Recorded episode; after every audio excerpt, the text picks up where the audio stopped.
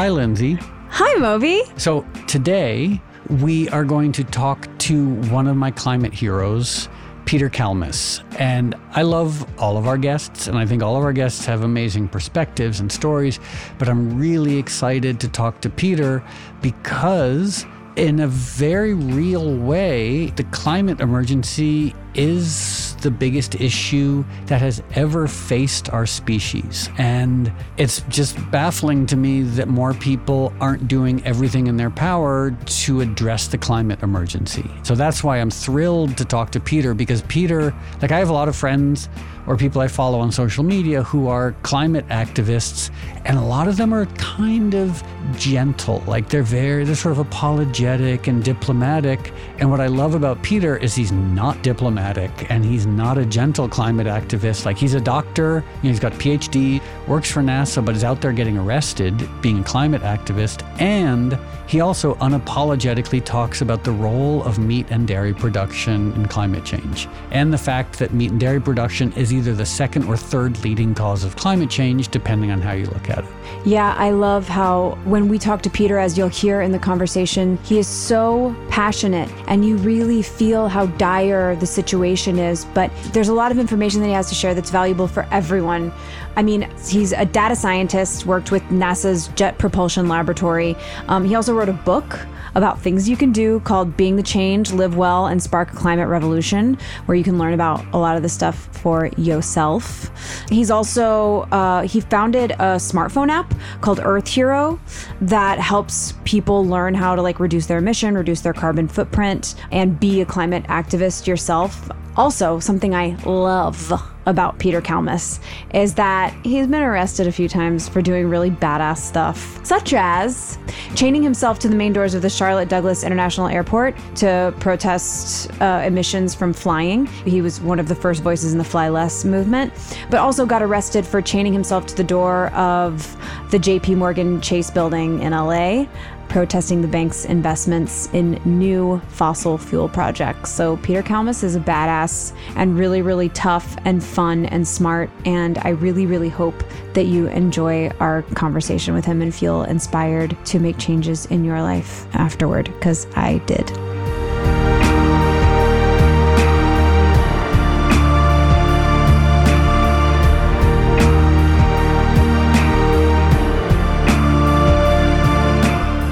So, Peter, thank you for joining us. This is really exciting uh, because quite a while ago, someone sent me links to your work, and I mainly knew you as a, a climate activist. And I have to say, the unapologetic way that you approach climate activism was so inspiring. So, Lindsay and I are both really thrilled that you're here.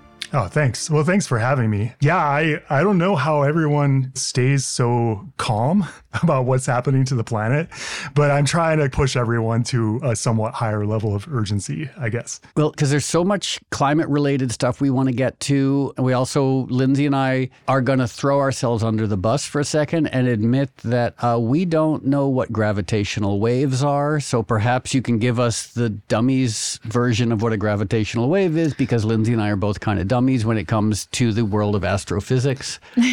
yeah, well, so I I started out in physics. I got a PhD in Columbia um, in 2008, and then my PhD was on gravitational waves. And then I had a postdoc at Caltech for another four years, and then I switched into climate science in, in 2012. So yeah, my first love was uh, cosmology and gravitational waves and astrophysics. And gravitational waves are uh, literally ripples through space time that propagate at the speed of light. It's pretty fucking amazing what they are and that, that we've actually discovered them. So I, I was so worried about climate change that I um, left gravitational wave astrophysics a couple of years before the big discovery. And so, you know, I, I feel really proud that I contributed to that in my own small way, working on the detectors, helping to calibrate the detectors, doing some searches for gravitational waves for the uh, from the strongest magnets known in the universe called magnetars, which are these magnetic neutron stars stars.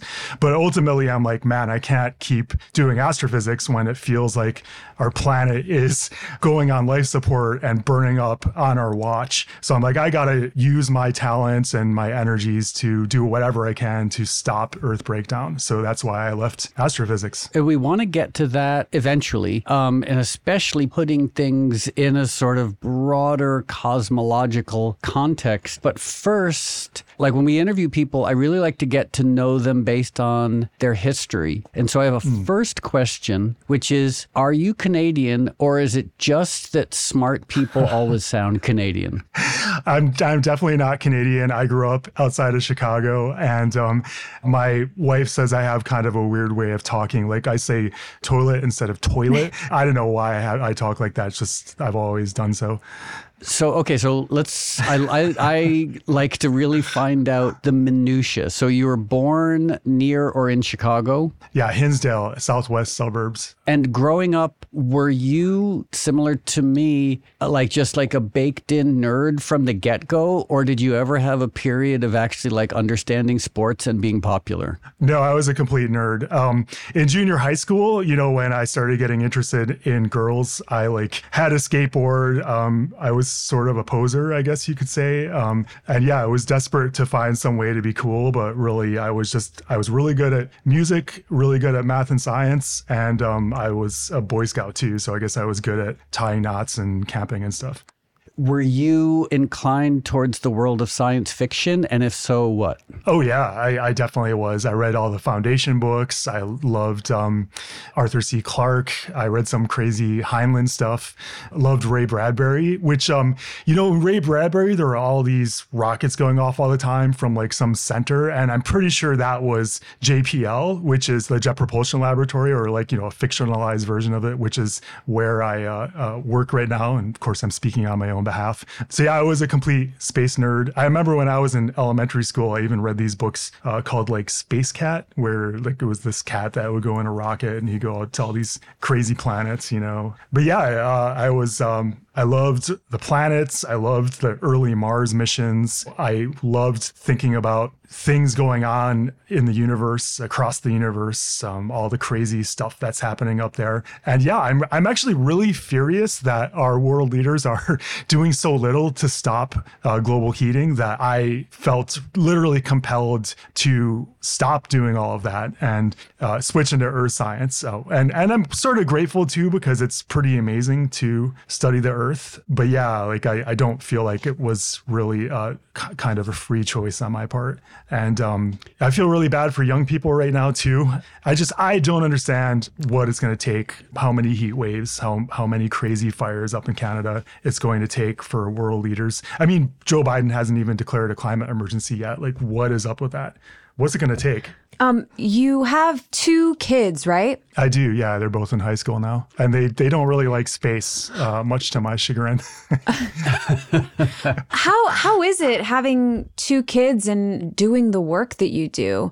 Do you find it to be stressful? Are you trying to instill the same kind of urgency in them, or how does having kids affect your outlook on the kind of dire state that we find ourselves in? Yeah, good question. Well, it definitely motivates me and inspires me to try to work as hard as I can. Um, sometimes I feel guilty mm-hmm. for not working harder than I do to to you know make social change basically and publish good climate science. But but I don't put this on them. You know, it's hard enough for me. Like I barely have the emotional equipment and spiritual equipment to handle this, and I'm not going to like hit them over the head with it. But they're starting to ask me more questions. They ask me about capitalism. They ask me about like where this is all heading, like how we actually um, like do we need like an actual revolution? You know, what's it going to take for the people in power to actually change things? So, so I, I find those discussions really interesting to have with them. But yeah, I don't, you know, I, I hate being the Cassandra. You know, on, they don't they don't look at my Twitter because um, they're you know Twitter is basically for old people. Um, I think sometimes their friends, like if I post a video on TikTok, sometimes their friends will tell them about it, but I don't think they watch that either. Um, but I hate being the Cassandra. Like I hate having to sort of tell these hard truths that, that I think are terrifying. I think what's happening on the planet right now is genuinely terrifying. And if you're not terrified by it, you probably don't understand it. You know, the society is so kind of in denial about this that there's so many signals coming from all around, including world leaders, corporate leaders, that, you know, we can just continue with businesses as usual. And then there's a few voices like mine that are saying, no, like this is a fucking emergency and we have to like all, you know, all hands on deck. We've got to deal with this. We have to switch into emergency mode. If we don't, literally billions of lives could be at risk. And then I'm, I'm like, I feel like such an asshole for saying that. I'm like constantly saying like, God, you're such an asshole for, for having to sound this alarm. But, um, so it takes a big sort of psychic toll on me to do that. But, um, I really do mm-hmm. it out of love and I do it out of love for my kids, but also for, for everyone and even non-humans, you know, um, uh, one of my projects is looking at the future of coral reefs and, um, I remember when I was writing the proposal for that, I was listening to uh, David Bowie's Blackstar album just on repeat and crying, thinking about what was happening to the coral reefs. So somehow, you know, I, I wish more people could empathize with with non-humans and even like the most alien non-humans like coral reefs, because because I certainly do. And you know, I, I'm not, I can't stand idly by while this stuff is happening on my watch on planet Earth. The coral reefs don't get to come on your podcast podcast and give their perspective. So I feel a pretty deep responsibility to do that on their behalf. So, so you've addressed one of the most salient, disturbing aspects of the climate crisis, but it's that question of how do we get people to care? Because at present, for the mm. most part, it's information. And it reminds me a little bit, maybe this is a weird analogy, but it reminds me of before I got sober. Like for the hmm. five years before I got sober, my alcoholism seemed like simply it was an idea, it was an option, mm. as opposed to when I truly bottomed out, I was confronted with the catastrophic actual consequences of my addiction. And that led me to get sober. And so it's a weird analogy, but I sort of think of humanity as being like someone who is like, like an alcoholic who's still able to drink without too many terrible consequences. Like the hangovers aren't great, mm. but they're still functioning because for most people, like they get in their car, they watch TV, they go to the supermarket, like everything, you know, sure, it might be hot, maybe there's fires, but it's that question of like, how do you get people to care and make these radical, phenomenally necessary changes when for the most part, it's still in the realm of data? I think that's probably the most important question uh, humanity's facing right now, actually. And um, I don't have a slam dunk answer.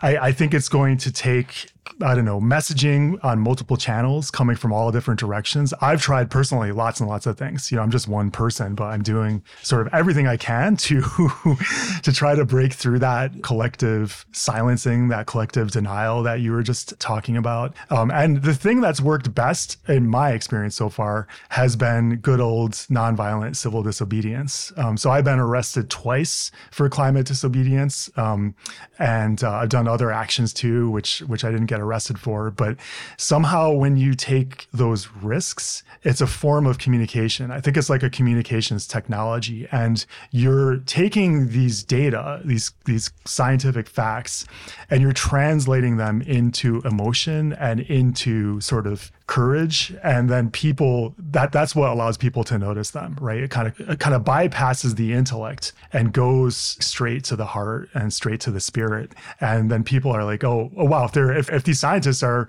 taking risks and uh, doing arrestable actions and even getting arrested then they, they really care about this. Like this really maybe it is an emergency. If the scientists are acting kind of like oh meh and we're showing charts and being boring and uh, don't seem like we're really angry or sad or in grief or frustrated, then they're going to take. I, I think those emotional cues are much stronger than the intellectual data. Speaking of data, I feel like let's take it back a step. Basically, what I am interested in is where are we and how did we get here? What is happening? What is the thing that is scaring you so much? And how did it occur? And I think we all have an idea of how it's happened on a basic mm-hmm. level, but I, I'm very interested in hearing it from you, who's been on the ground and who knows it in such a deep way, of where we are and how we got here. Yeah, good question, Lindsay. Um, so, uh, you know, I could probably ha- have like a multiple hour answer to that question, but I'll try to keep it as brief as I can. yeah,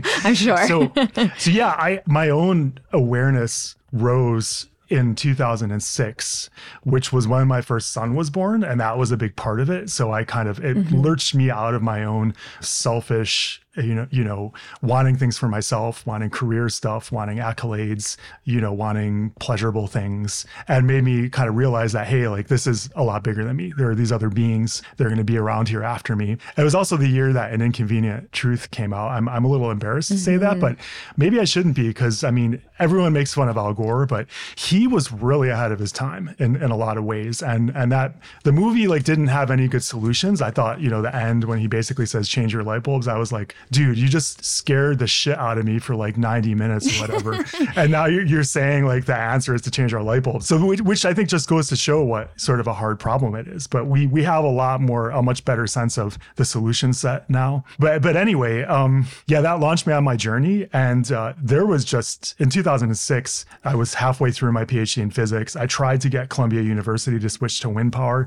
Nobody cared. Um, I, I talked to professors, I talked to undergrads, I talked to administrators.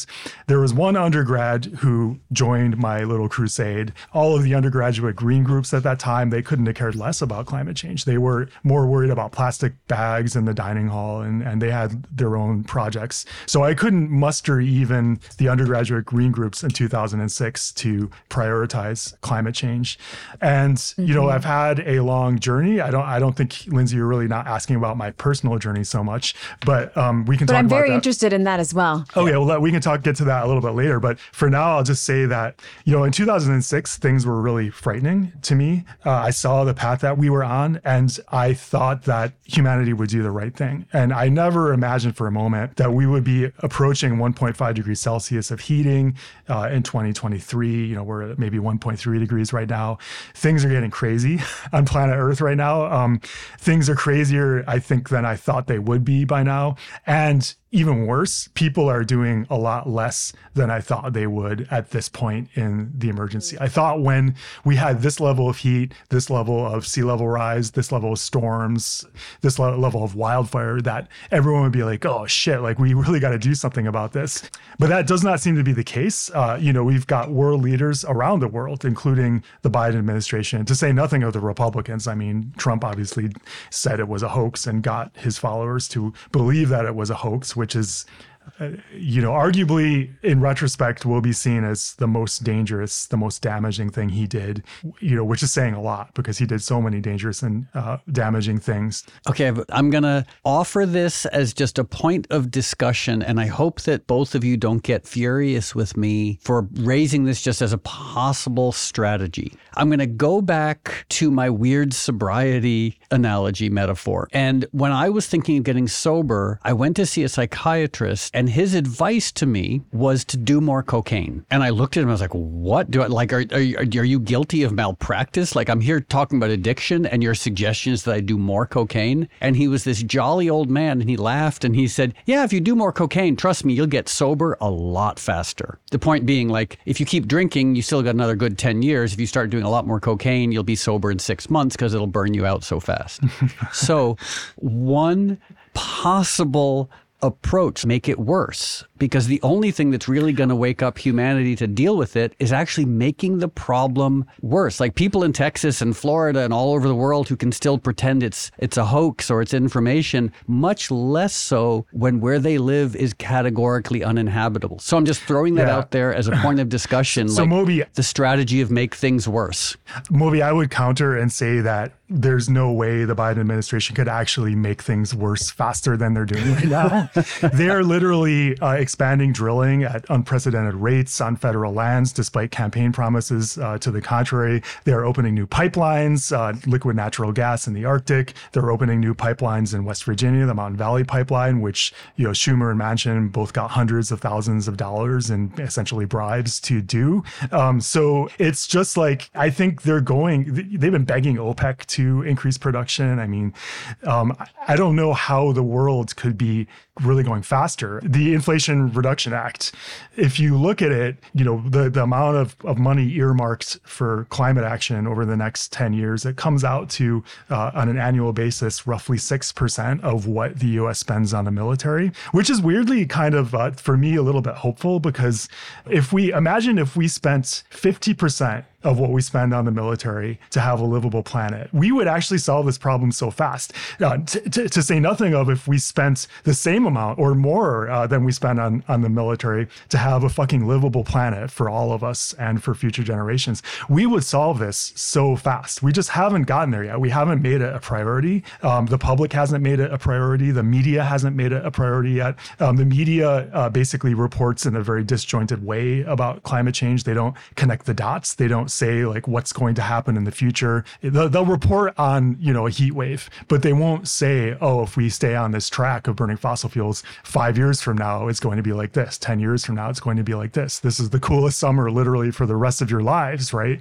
Yeah, you tweeted something about that and the context it provided. I don't know if you were if this was your tweet or you were retweeting someone else, but you said, "Don't think of this as the hottest summer in human history. Think of this as the coolest summer for the next 10,000 years." Well, maybe not 10,000 years, but definitely for the rest of our lives, and it depends on how much fossil fuels we burn, how long that heat is going to last, how long that tail is going to be. Right? So there's a lot of different impacts from burning these fossil fuels. And I should say, by the way, Moby, especially since I'm talking to you, uh, maybe 75 or 80% of global heating is from burning fossil fuels. Most of the rest of it, maybe roughly 15%, very hand wavy, uh, maybe plus or minus 5%, is coming from the industrial animal agriculture industry. So that's a big part of it too. Those are the two industries we've really got to target fossil fuels and animal agriculture if we want to have a planet that's not hellishly hot, too hot for us to inhabit most of. Yeah. Yeah. And I actually, you mentioned mentioned Al Gore, and I do give him a lot of credit for being very consistent and like really like being one of the early proponents of this and drawing people's attention to it. And also, I've hung out with him a lot of times, as I assume you guys have as well, or am I just name dropping?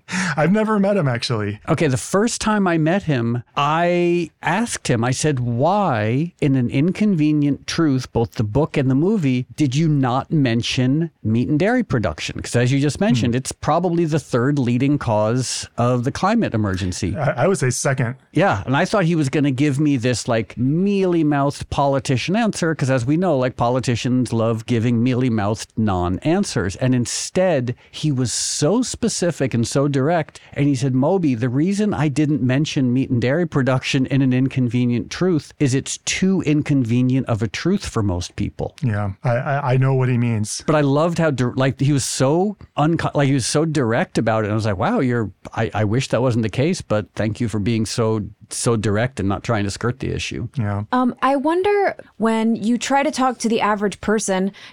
My my dad, who lives in Texas, who has Marjorie Taylor Greene in his ear saying climate change isn't real and mm fossil fuels are good. Yes, there's alarm and there's people saying it's not real. So what I would love to know is how do you combat that on the most basic level of it is real and this is why? What do you say to people in those moments? Yeah, good question. So, um, you know, the short answer is I don't really spend my energy trying to convince the sort of what you could call the hard deniers or the conservative climate deniers who think that the science sure. is wrong and that it's just a hoax. There's another denial, which is uh, potentially even more damaging, which is the neoliberal denial or the soft denial. So the people who say, yeah, okay, mm. we accept the science, this is bad. But then when activists, uh, you know, throw soup at glass that's covering a painting, they clutch their pearls and they're like, holy crap, you can't damage art. And they get more pissed off about that than they ever do about the about fossil the fuel art, industry. Yeah, yeah they, they get more pissed off about that than about how the fossil fuel industry has been literally lying and spreading disinformation and blocking action for decades and how we're losing coral reefs. We probably won't have coral reefs on planet Earth after, or at least certainly not as we know them after mid century. How we're losing the mm. forests in the Sierra Nevada, how people are starting to leave the global south because it's getting too hot, how our food system is on heading towards basically uh, multiple crop failures simultaneously, which could lead to massively increased levels of starvation, especially for the world's poor people. They don't get pissed off about that stuff. They get pissed off at climate activists who are desperately trying to wake people up. So that's neoliberal denial. And it's like what Martin Luther King said in his letter from Birmingham jail, right? It's actually the moderates. Uh, the, the most confounding people are the, the ones who lukewarmly agree and who say, mm. now now's not the time. We'll handle that later. There's higher priorities. And they tend to, you know, they sound like the serious people, right? And the the real politics and the ones who get practical reality, but they keep kicking the can down the road and leading us deeper and deeper into irreversible planetary uh, degradation and destruction of Earth's uh, life support systems. When I say ir- irreversible, I mean uh, practically irreversible on civilizational and human timescales, right? So, uh, you know, that that whole art thing thought was uh, the art activism thing, the Van Gogh paintings, and uh, more recently, you know, in the National Gallery, there are two activists who smeared paint on the glass base of a, a sculpture, right? So they like they're very careful not to actually damage the art, and yet you have all these Democrats, these neoliberals that just um, denounce them vociferously, uh, much louder than they denounce the fossil fuel industry, and I I think that's absolutely also denial, and so that's where I tend to focus my energy. I'm like, if you understand what's happening, if you get these facts, you have to become a climate activist yourself. Otherwise, you don't really get them. You're not letting them percolate into sort of your spiritual core, your emotional core. You're keeping them comfortably emotionally at arm's distance, right? So that you don't have to give up any privilege. So you don't have to give up your frequent flyer miles and flying around the world all the time and you're maybe in your private jets, right? A lot of these people. Um, so that really bugs me. Okay, so on one hand, when I was coming up with questions, I wanted to make sure that we talked about some optimistic things, mm. and I guess we can get to that. But while we're we're here in the justifiably doom and gloom aspect of the climate apocalypse, there's one aspect to it that I'd love to hear your take on, which is or are, and this is where I talk to a lot of environmentalists and climate hmm. activists, mm. they're not aware of the feedback loops. Like they think that the climate is changing on a sort of logarithmic level. Like it's, you know, mm-hmm. sort, of, sort of like sort of year slowly, by year getting gradually. hotter. And when I start bringing up feedback loops like the albedo effect or the melting of the permafrost, it sort of takes what we're dealing with, at least from my limited naive perspective, and makes it so much worse. I, I have yet to meet an environmentalist who knows what the albedo effect is. Oh, that's depressing to hear that. Yeah, I don't. Is that the current? No, that's the Atlantic Meridional Overturn current. That's oh. AMOC, and that's also terrifying. But the albedo effect, from my and Peter, please correct me if I'm completely wrong because I'm a college dropout and you have like 17 PhDs. But the albedo effect is when you go to the beach and you're walking on the white sand it's relatively cool. When you walk on the dark pavement, it's very hot. So, as the ice caps melt, as there's less white ice and snow, it reveals the dark ocean underneath, making it even hotter faster. Making basically like these, rather than abs- reflecting all the heat into space, the Earth is now absorbing that much more heat. Yeah, that's right, Moby. And, and also, changes in clouds can contribute to the albedo effect too, right? So, low marine clouds tend to reflect a lot of incoming solar radiation off the coast of California, for example. You've heard of June gloom. And if those low stratocumulus clouds, which they tend to respond to sea surface temperatures, so on a warmer planet, there it looks like there's probably going to be less of them. And that also would be a, another positive albedo effect. So yeah, you understand correctly. And the, the Earth system is, it's a insanely complex system with so many interlocking parts. And our models tend to be, they, they tend to be uh, uh, their models. So there's a simplified version of the Earth system. I'm both terrified of the albedo effect and the climate apocalypse, but it's the first time that someone with multiple PhDs Just in science and physics has said that I'm that my analogy about the albedo effect was right. So I'm feeling both like terrified and a little smug. Yeah. We think we have a decent understanding of sort of like how the global average uh, surface temperature is going to increase over coming decades. So we'll probably kind of get solidly past 1.5 degrees Celsius in the early 2030s. But we could be wrong. Like we could be underestimating that those projected warmings. And I, I think our models haven't really um, uh, resolved things like the heat domes, like the one in the Pacific Northwest. So there's there's definitely things that we don't really understand about the atmospheric dynamics and how these different parts of the Earth system are linked together. I'm afraid uh, that uh, so I'm not an expert in tropical forests, but I think a scientist who I respect a lot said recently to me at a conference that that he feels he's a tropical forest expert. He feels that the uh, Amazon has already passed its tipping point, uh, which just uh, hit me like a bolt of lightning um, because I've been realized that I've been hanging on to a shred of hope that maybe if we acted really fast, and and there's no evidence that we will act really fast, but I still hope that we will because uh, I think social systems are also super nonlinear and they could surprise us how how quickly we actually respond. Like I said, if we actually tried, we could stop this really fast. But it looks like, according to one of the scientists on this planet who I respect the most uh, and who is an expert in the topic, which I am not, uh, but I do believe experts typically, that we've already probably lost the Amazon rainforest. And that is a, it just makes me feel so much grief is it worth mentioning that 90% of deforestation is a result of meat and dairy production? Uh, it's definitely worth mentioning that. So that's part of the loss. But I think the, the thing that's going to finish it off is just global heating, uh, uh, which is dr- drying things out and causing fires and causing it to start converting into savanna. But yeah, it's a, it's a combination of the conversion and the fragmentation uh, and the the animal agriculture. So it, Al Gore's right. It's very hard to sell leaving animal agriculture, but if we were rational as a human species, uh, we would do that overnight. We would end animal agriculture for multiple reasons, but the main one is that we'd suddenly take a 15% chunk out of global heating, which would be huge, and we would stop.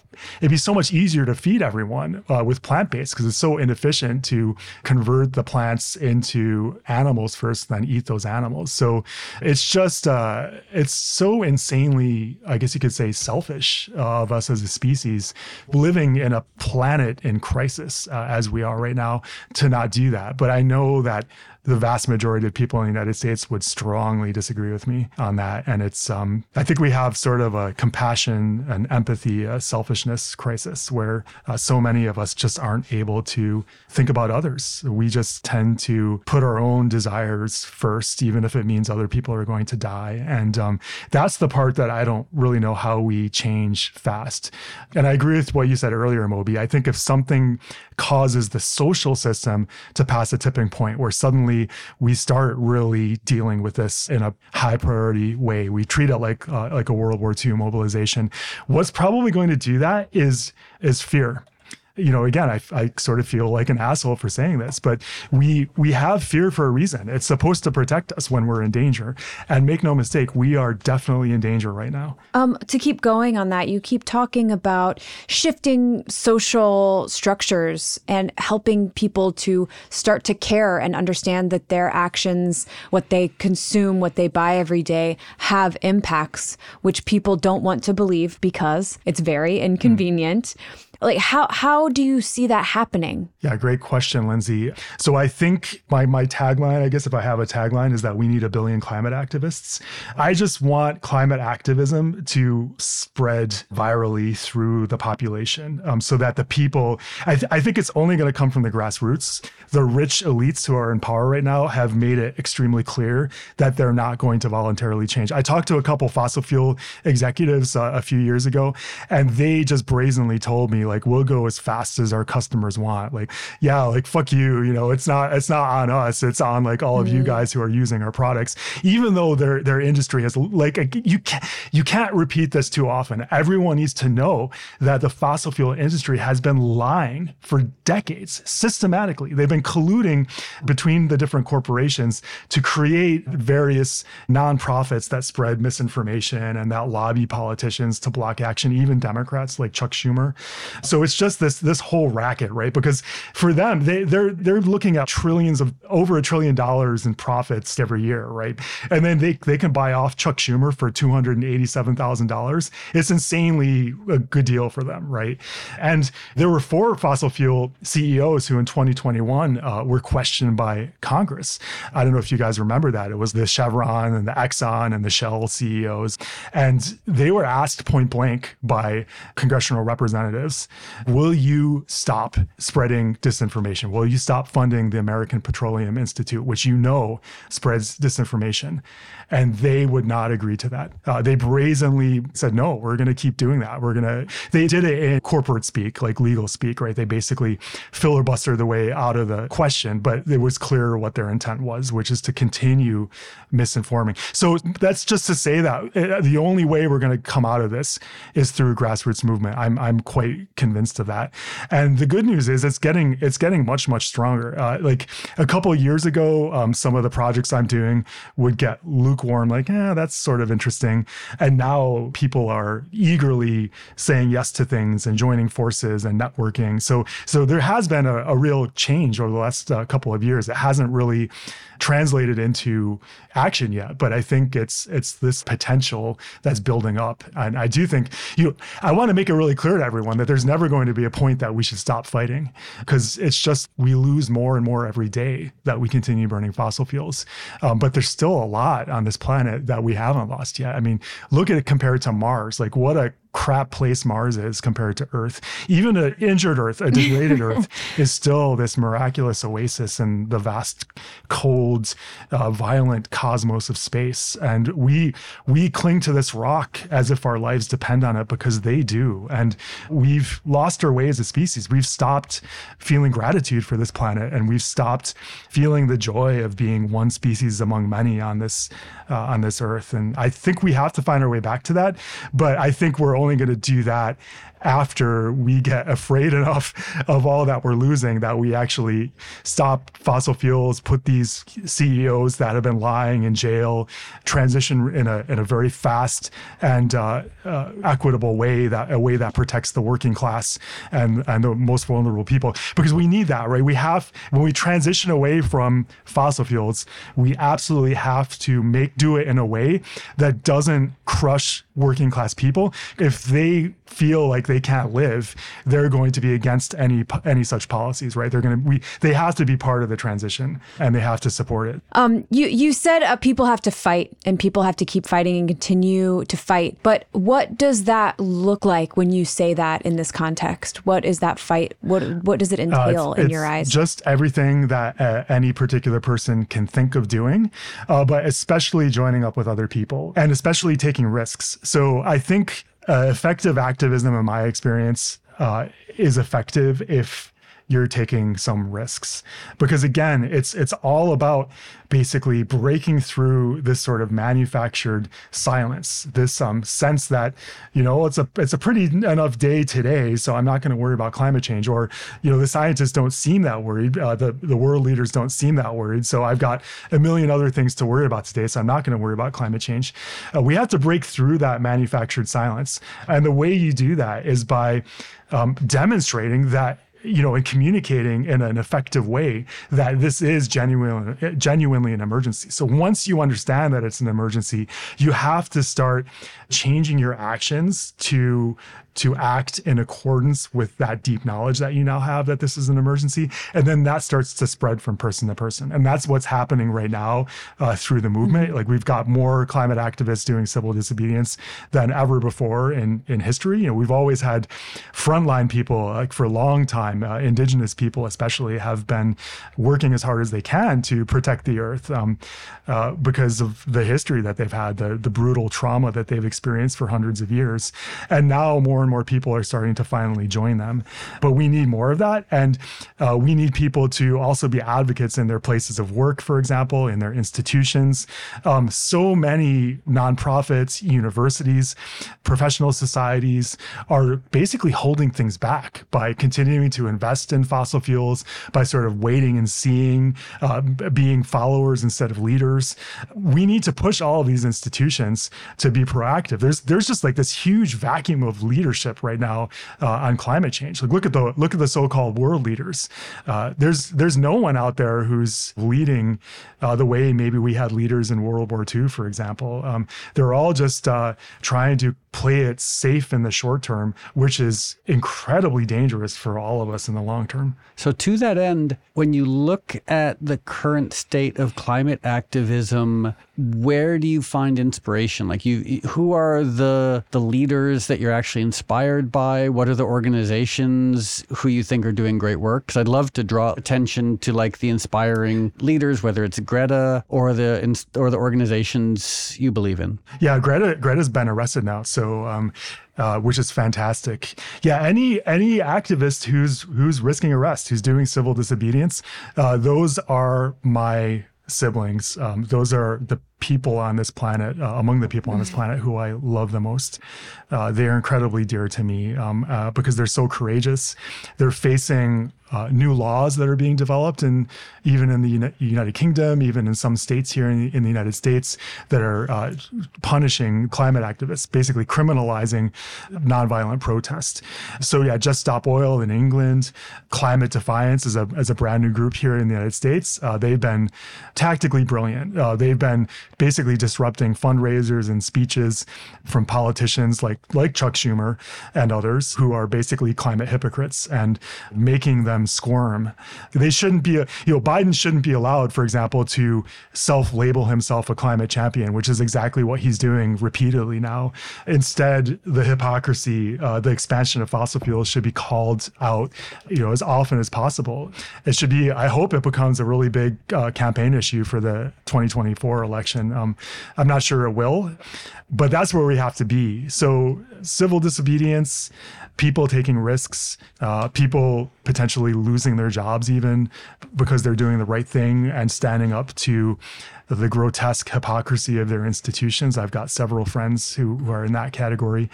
And I am hoping that as the grassroots movement grows and as climate catastrophes get more intense and more frequent, all of my brothers and sisters who are taking these risks and experiencing these costs in their lives, they will be seen as clearly being on the right side of history, and they will be seen as the heroes that they are and the heroines that they are. And um, those of them who are in prison will be released because things are getting things are starting to get really quite real, you know. Um, but but they're on the right side of history. The world leaders who are expanding fossil fuel fuels and the corporate leaders who are lying and bribing uh, for inaction. They are clearly on the wrong side of history, and and I can't wait until the average person just fully realizes that. And so I have a, a question, and maybe this is also a contentious thing in the world of climate activism. What are your thoughts on geoengineering, like uh, building giant solar shields? Yeah, good question. So extremely dangerous, um, heartbreaking that we're getting so close to that point. Um, the one geoengineering idea that I think is actually practically feasible is basically emitting sulfate pollution in the upper atmosphere by by airplanes. Um, so these little particles uh, of pollution can reflect sunlight, these little aerosol particles, uh, and that would be relatively cheap. You know, in Ministry for the Future, a recent novel by Kim Stanley Robinson, there was a just a mega heat wave in India. And by the way, um, I think it's at this point it's only a question of when there's going to be a heat wave that kills uh, more than a million people people, not a question of if that happens. Maybe that'll be a big wake up call. But anyway, a heat wave like that happens in India. And India unilaterally decides to do stratospheric aerosol geoengineering. Um, so that one is relatively cheap, it's feasible, but basically it just masks the problem. It doesn't deal with the underlying cause, which again, you know, is fossil fuels and animal agriculture, right? Until you end those two things, uh, it will just keep getting worse and worse, and we will lock in more irreversible damage. But you can mask it by reflecting some of the incoming uh, sunlight with these aerosol particles that you emit high up in the atmosphere. But if you ever stop doing that, you'll experience what's called termination shock. And then suddenly, in a matter of months, you'll get just a huge spike in temperature all the all that incoming sunlight that you've been blocking will pour into the earth and you'll get a very quick spike in in uh, global temperatures which would be catastrophic. So once you do that it's kind of a devil's bargain. You're going to change precipitation patterns. So you'll have some countries be losers in that sense. You'll maybe increase drought change the patterns of agriculture that have traditionally held. And then if you if you ever stop you're going to have this huge termination shock. And then the third problem with it is politicians will almost certainly uh, use it as an ex- a way to relieve pressure on them to actually do something meaningful, um, which is uh, ending the fossil fuel industry on an emergency mode basis. That's what we need to do. Everything else is all this other stuff about soil carbon and uh, carbon capture and um, you know this and like all these other solutions are just like beating around the bush compared to ending the fossil fuel industry. That's the only thing that matters. And look at what the fossil fuel industry's managed to do. They've even taken over the COP process, right? So COP 28 uh, later this year is going to be led by a fossil fuel executive, and it's ba- basically basically been completely infiltrated by uh, the fossil fuel industry for the last two years. That's been the largest delegate at the United Nations meetings for ending climate change. So, like, the fox is really in the henhouse, and um, it's just so out in the open. But somehow the media doesn't report it with urgency, and then people don't really realize what's happening. And um, this is the problem with this kind of corporate oligarchy that we have right now. Uh, this neoliberal capitalism is that they've it's, it's maybe worse than the the robber barons that we learned about in history class because they've learned how to control the politicians and the political system and they've learned how to control the media. And so, what do we, the people, um, what, what does the grassroots movement really have left? Like social media? I, I mean, Musk bought Twitter. So, it's just uh, if the media was reporting with urgency and uh, clearly pointing out that fossil fuel executives are probably the biggest criminals uh, in human history, then I think the climate movement would grow much, much more quickly. But they're not doing that. I feel like there's a thing that I notice, like I'll see because you're talking when you mention the media and reporting on it. But every time I see the media reporting, they treat climate change and doing things that are better for the planet almost as some, something cute like cats wearing clothes. Like like they're like and here's something nice you can do for the planet. You can compost. Look at this well, compost. Like you know what I mean? like the end of inconvenient truth. What Peter what you were saying, it's like you present this catastrophic apocalyptic scenario and then you're like swap out your light bulbs. It's like, "Oh, yeah, wow. If I, if I, yeah, yeah, a surprising thing about me, like people would probably not expect me to say this, but I don't give a fuck if you recycle. It's not bad to recycle, but don't think of it as a climate solution. It's a, it's a mm-hmm. corporate sop to make you feel like you're doing something when you're really not. And so then the corporations can keep on taking their profit. It's one thing I wanted to bring up, which is what I call the "We Are mm-hmm. the World" phenomena. If you remember when they had "We Are the World" with Michael Jackson and team. Uh, and they had these huge concerts. Also, like the um, the Do They Know It's Christmas? Bob Geldof, and basically after We Are the World and Do They Know It's Christmas.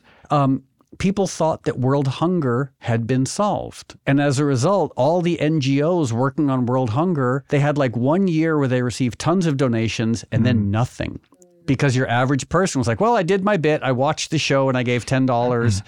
to a 900 number. And I worry with climate activism, and I'm probably guilty of this as well, is like you think to yourself, like, oh, I drive an electric car and I keep the temperature at a reasonable level in the winter and the summer, and I try to walk places. So clearly I'm doing my part yeah. and the problem solved. There's that danger that, like, the smallest effort is actually having huge consequences yeah, when it doesn't I, seem like that's the case. Right. Like not using straws because of turtle the straw noses, thing kind of but not, but nuts. then still eating fish. Yeah, yeah. and, it's not like those th- those things aren't bad things to do, but again, it's just like it's the corporations controlling the story and controlling the narrative. And what we need to do is end those corporations. We have to end the fossil fuel corporation, uh, corporations, end them. Um, they they could have been allies. They could have they could have chosen they could have chosen to tell the truth, and they could have chosen to say like, you know what, our products are destroying the planet, and we have to phase them out as quickly as possible, and we're going to become energy corporations and not fossil fuel corporations. They did not do that. Everyone mm. needs to know that. Everyone should be fucking yeah. furious at these corporations corporations and the executives and the lobbyists that are mm-hmm. behind them because they made a conscious choice to take our planet into the uh, to the brink of catastrophe and beyond for the sake of their profits even though they were already had more money than they knew what to do with. The narcissism the ego the just like the stupidity. People need to understand how stupid these people are. People think that because they're rich they must be smart. Nothing could be further from the truth. There's literally nothing dumber than destroying the the planet the spaceship that you live on that's keeping you alive. It's it's ridiculously dumb especially when you don't need to um, because there's so many uh, we we could organize society without fossil fuels but these corporations aren't let uh, they're making sure we don't do this because it's such a uh, gravy train for them to keep doing this. It's as dumb as that. Like it's so dumb at the root of it. And somehow we have to wrest the power away from them because like i said earlier they've made it very clear that uh, that they're not going to voluntarily be part of the solution. Um, so yeah that's if you're concerned about this yeah don't don't just you know drive an electric car and do all that good stuff. That's the least of it. You have to join up with others. You have to become an activist. You have to take risks. You have to stick your neck out speak out uh, do things that make you a little uncomfortable at work um, stand up to institutions and ultimately uh, risk arrest. And then probably the movement's going to even go past that as people realize what a life or death thing this actually is.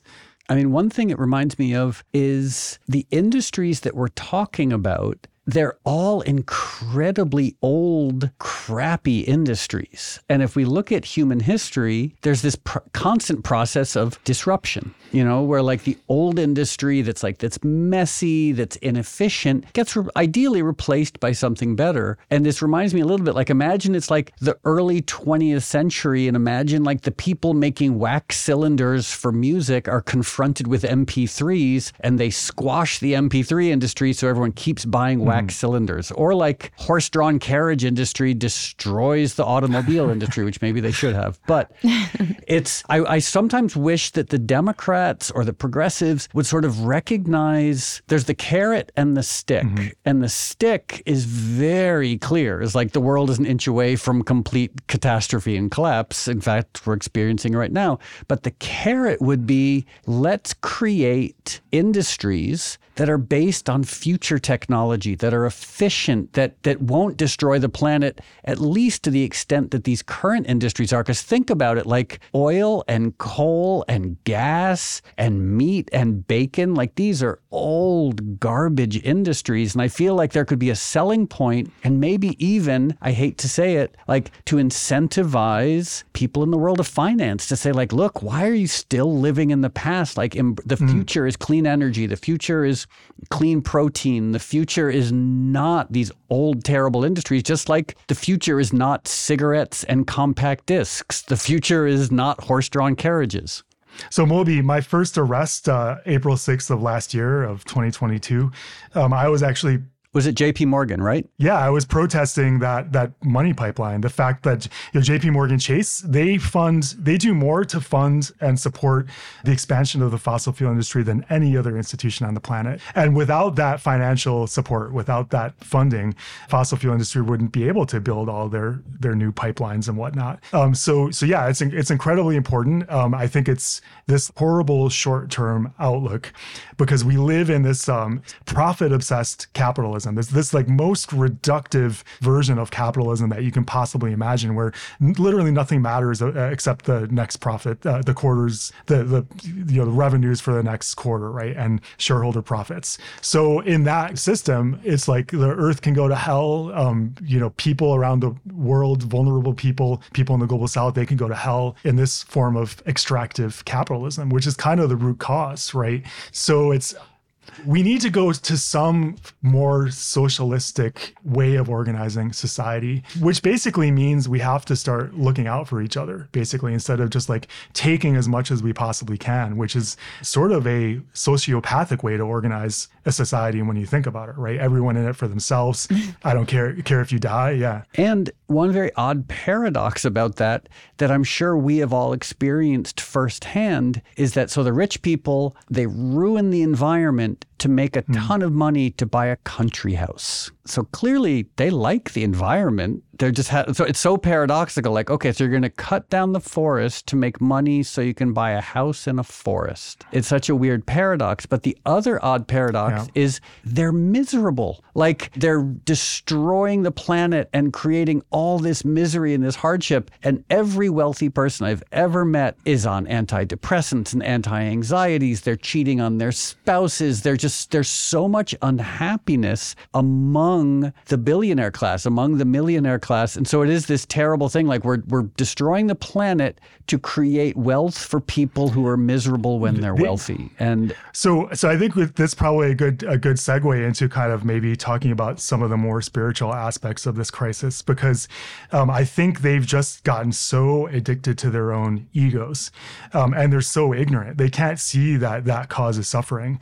And you know, if you do something nice for somebody else, you get these endorphins. You feel wonderful when you do that. Like that's the the, easiest way to feel like really good and happy is basically to just go around and do nice things for other people.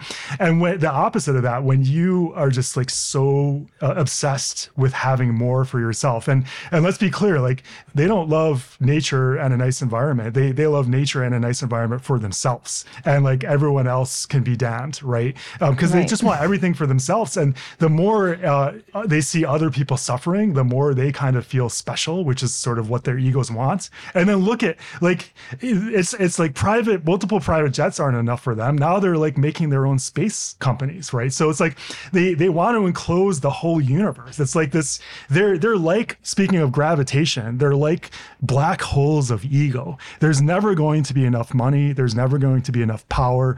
Uh, there's never going to be enough suffering of others for their egos. And so it's they're basically their egos have been unchecked. So, uh, so this makes me think because I, I see, I see a world where billionaires are buying yachts and going to space, but I also see a world where some people feel so desperate because they know that if their wife gets cancer, then they're looking at five hundred thousand dollars that they're going to have to pay out of pocket because they couldn't afford the insurance to begin with. So, yeah, if a fuel company offers, if a fossil fuel related company offers them a job, Right. they're going to take it and they're going to work their ass off because they have bills to pay because we're living in a society where human beings Right. are not supported, where no millennial can buy a house, where everyone is just grasping at straws to survive. So they'll take whatever they're given just to be able to. That's where the billionaires want us. Uh, that's that's why we're so helpless. That's that's a big part of why it's so hard to build a grassroots movement. Um, you know, it's a it's the biggest David and Goliath story, right? Like uh, these like poor activists who are living a day to day basis, right, and can barely make ends meet,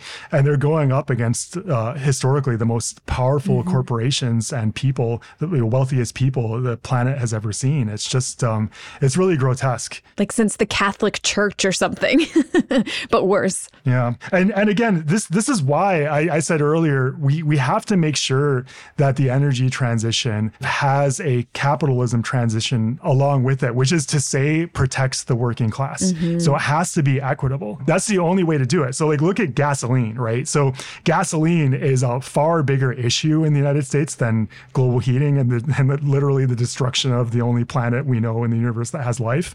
So I think the Biden administration, they the reason they begged OPEC to increase production and the reason they've like been setting records, uh, beating even Trump in terms of the new drilling that they've been doing, is because they're desperate to keep gas prices down because they feel like they'll lose elections, um, that, that they won't be in power anymore if uh, gas prices get too high.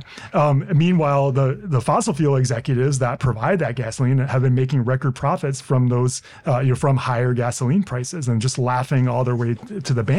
Um, and what the the, the solution Because they want Republicans in office because they get a whole lot more. Yeah. yeah, the solution couldn't be more clear, right? You have to have policies that start ramping down the fossil fuel industry. So you have to start restricting supply because supply of fossil fuel is what's killing our planet. But you have to do it in a way that protects the working class. It's, it's not enough just to ramp down the supply.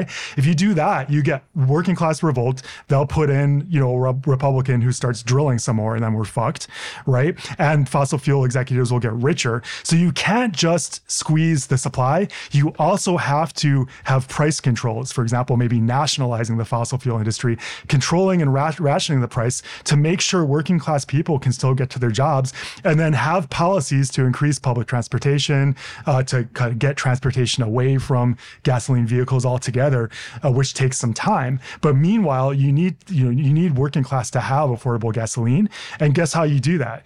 You tax the billionaire class. Or you can do a carbon fee and dividend mm. where everyone pays into uh, this kitty uh, based on how much fossil fuel you use. Because guess what? Rich people, like Bill Gates, his carbon impact and fossil fuel use is what, like tens of thousands of times more than the average person's. Maybe, you know, like he's just constantly in his private jet. So they'll be pay, those rich people would pay more in, and then you would distribute it equitably to everyone. So that's just one dumb version of a policy.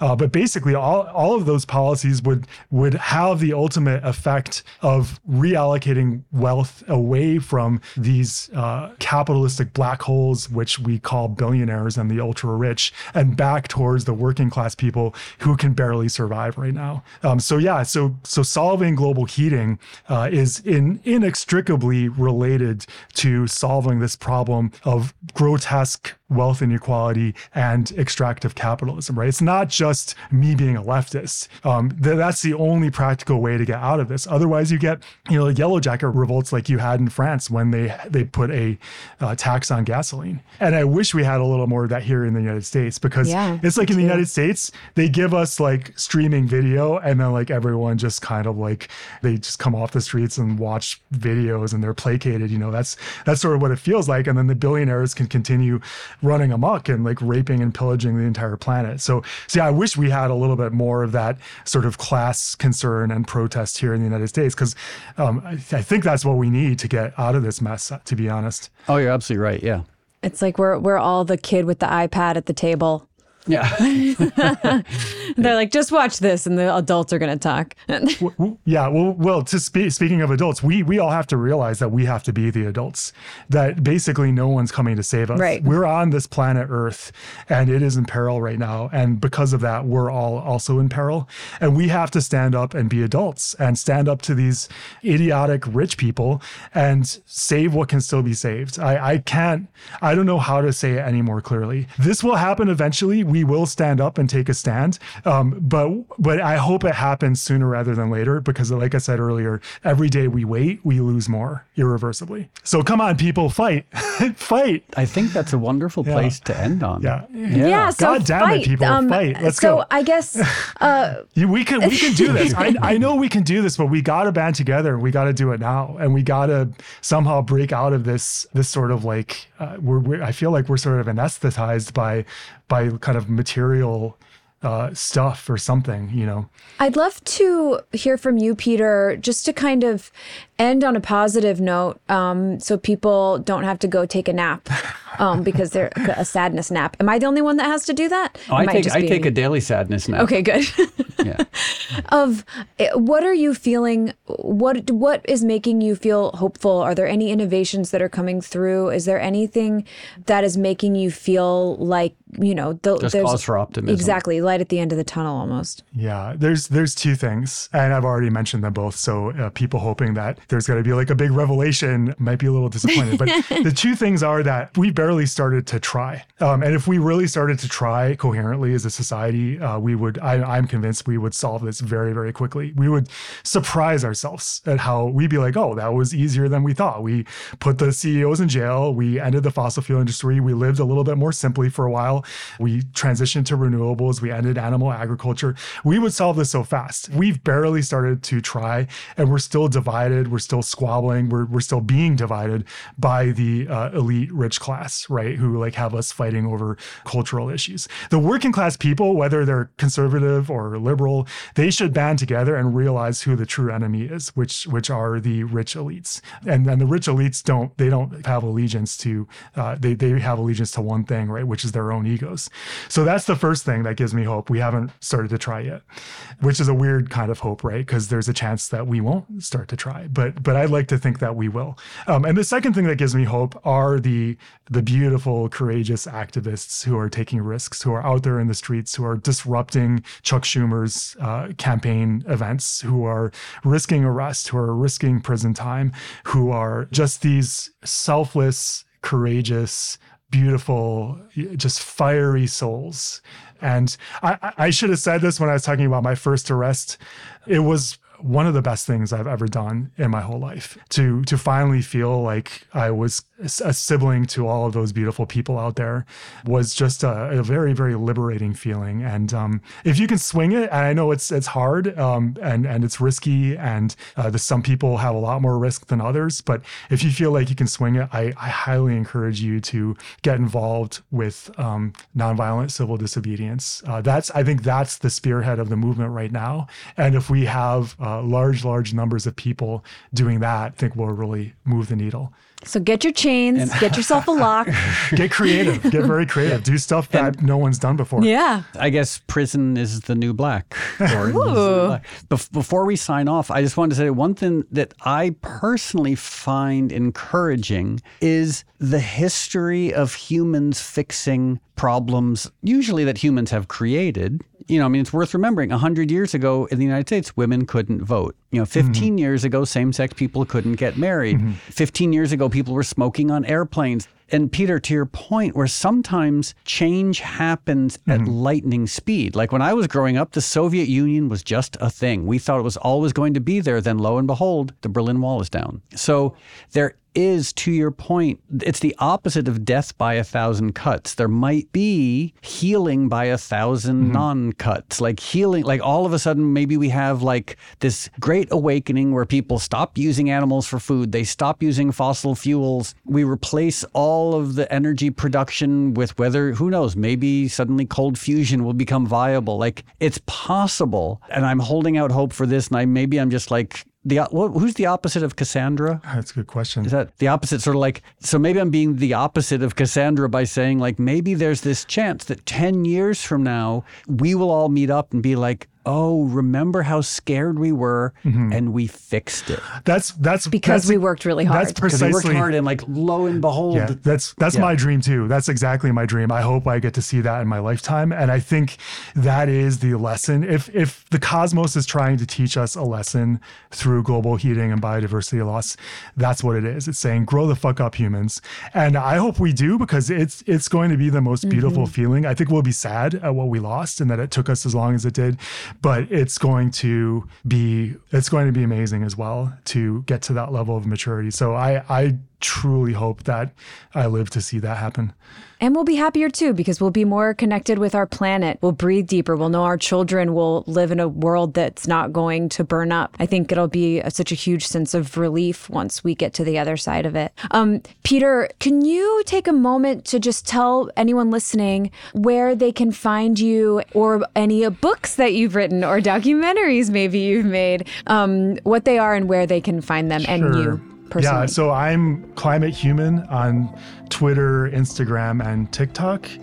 And I have a book which was published in 2017, so uh, it's it's a little out of date, but it's got a lot of good stuff in there too. Uh, it's called "Being the Change: Live Well and Spark a Revolution." Well, great. This is, I mean, you know, it's funny, Peter. Maybe I shouldn't admit this, but like Lindsay and I were both really nervous, not just because this is the first remote podcast we've done, but also because we revere you and the work you're doing and the inspiration you're setting. So this has been both a nerve-wracking experience, but such an honor having you on the. On on the show. I was like, God, I hope I don't talk about cats and clothes on this podcast. And I did it and I failed.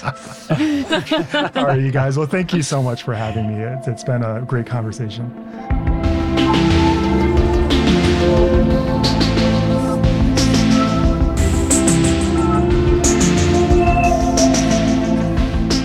there's this question, and I don't want to be overarching, but like, why start a podcast? Like, why make the effort to have a podcast. And one of the reasons is to talk to people like Peter Kalmus, to talk about climate change, to talk about the things that people can do in their own lives or politically or on a corporate level to address climate change. And of course, one of my great frustrations among journalists, among environmentalists, among philanthropists, among even climate activists and scientists is the unwillingness to look at the role of meat and dairy production in climate change. Like, I can't tell you the number of times I've read an article in the New Yorker or the Atlantic or the wherever about climate change and they don't mention animal agriculture. They don't mention meat and dairy production. And it makes me crazy because we cannot in a serious, impactful way, address climate change without addressing meat and dairy production. So I just wanted to say thank you to Peter Kalmus for being one of the few climate scientists who loudly and unapologetically talks about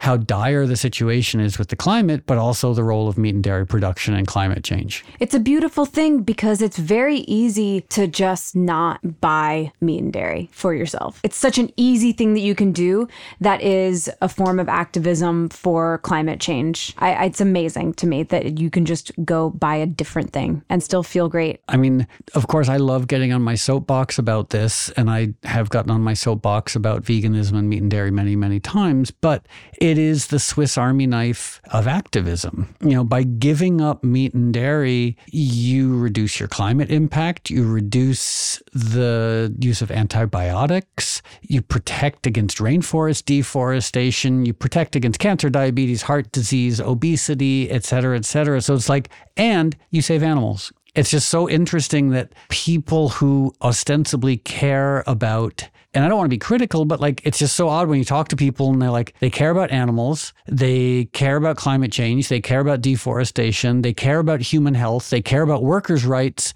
but they still continue to buy meat and dairy, which contributes to all of those problems that people supposedly care about. It's just so the cognitive dissonance is baffling to me. Truly. Same. So long-winded way of saying thank you, Peter Kalmus, and please, if we don't address climate change, every other thing we care about will potentially be destroyed. And I know I wish there was a friendlier, lighter way to look at it, but there just isn't. Mm. On that note, on that sad, potentially dark, depressing note, is that too depressing? Is that too dark? Well, here's here's what we're taking from this is that you can do things. You can read Peter Kalmus's book, connect with him, follow him on social media, stop eating meat, fly less, try to do all of these things that can lighten your footprint, but also support politicians that support green endeavors. Yeah, and regarding just one last thing with politicians and corporations, as we've talked about, like they work for us. The reason politicians ignore climate change is because not that many of their constituents care about climate change. Mm-hmm. The reason corporations ignore climate change is because no one is really speaking up about climate change. So it's our job to be the loud activist voices that make politicians respond, that make corporations respond, because they will as long as we are willing to speak up. So speak up. Um, I want to say thank you to Jonathan Nesvadba, who edits this podcast masterfully. Um, and I also want to say thank you to Human Content, who distributes this podcast for us in a very kind and thorough way. And thank you for listening. And the very last thing is we want to do a podcast. Lindy and I were talking about money, and we realized that a lot of people have tons of questions about money, whether it's personal finances, global finances. What is a SPAC? What is, I mean, did I just use an acronym that made you uncomfortable? Yeah, it sounds like a, a snack and a spank had a baby. so if you have any questions about money, please send them in because we want to do an episode that talks about money, which is like this uncomfortable thing that no one wants to talk about. But we realize a lot of people have questions, and hopefully we will be able to address and help answer some.